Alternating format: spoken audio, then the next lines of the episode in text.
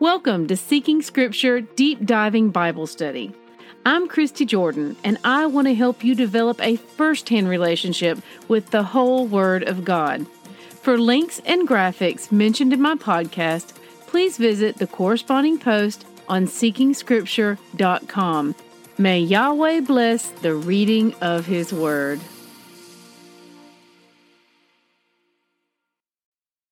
Morning, siblings. Today we finish the book of Judges. Today's readings are Judges 19 through 21.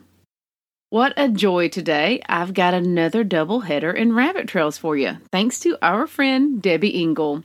We'll begin with Debbie's notes and then finish off with mine. Debbie's Rabbits, Judges 19 through 21. How I wish this portion of Israel's history did not happen. I think this is a good time to repeat something that Christy's told us before. Just because people in the Bible did something does not make it good. I believe that these final chapters of Judges give us a truthful glimpse into the hearts of the people of Israel during the times of Judges. We have read over and over about their cycles of sin and repentance. As exhausted as I am reading about it, can you imagine how exhausting it must be to the Father to see his people his special inheritance, being so unfaithful? See Deuteronomy 4:20. Notice that not for the first time we are reminded that in those days there was no king in Israel. Judges 19:1. Now, while there was no human king, Yahweh was their king and desired their obedience. Think back to the blessings and curses we recently read in Deuteronomy. If Israel had been obedient, those blessings would have been a guarantee. How incredibly sad to think that they missed that opportunity. As we get into chapter 19, get ready to blush. I sure did when I read it with my teenage daughter this time last year. I really cannot defend much of anything from this portion of Scripture until the very end of Judges. Instead, I'm just going to give you a few bullet points of things to notice. Chapter 19 The priest has a concubine, already on a slippery slope. Benjamite men behaved like men of Sodom. And what a shocking way to spread the word, cutting and sending her body. So let me get this straight. She was not worth protecting on the night she was mistreated and murdered, but she's worth starting a war and wiping out an entire tribe? Beyond comprehension. Chapter 20 Battle Details. Yahweh actually sends Judah to lose the first two times. Can I explain why? No. Yahweh is God, I am not.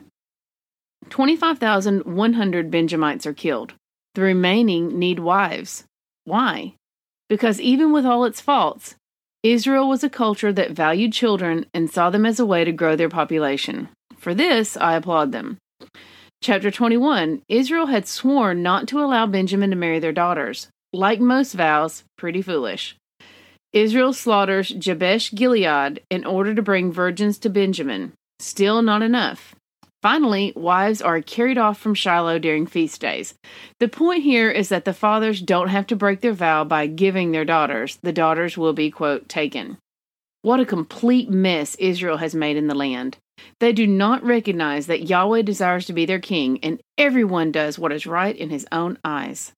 Now, before we have too much fun pretending to be better than them, let's hold up a mirror to our own lives and see who is reigning how our obedience is looking, and whether or not we find right to be a relative term.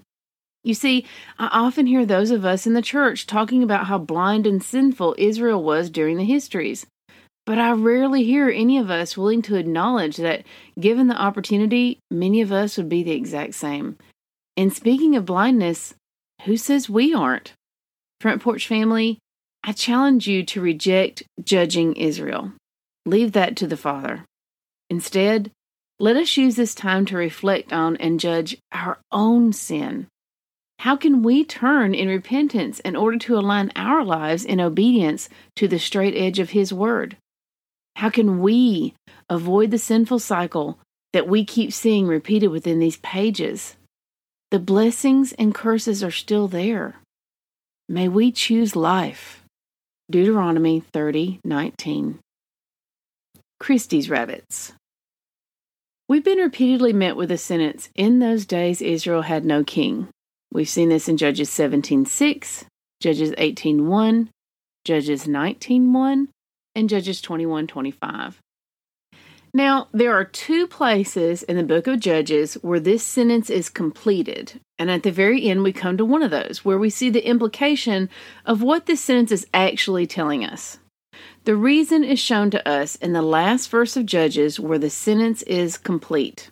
Judges 21 25. The last sentence of this book reads In those days, Israel had no king. Everyone did as they saw fit.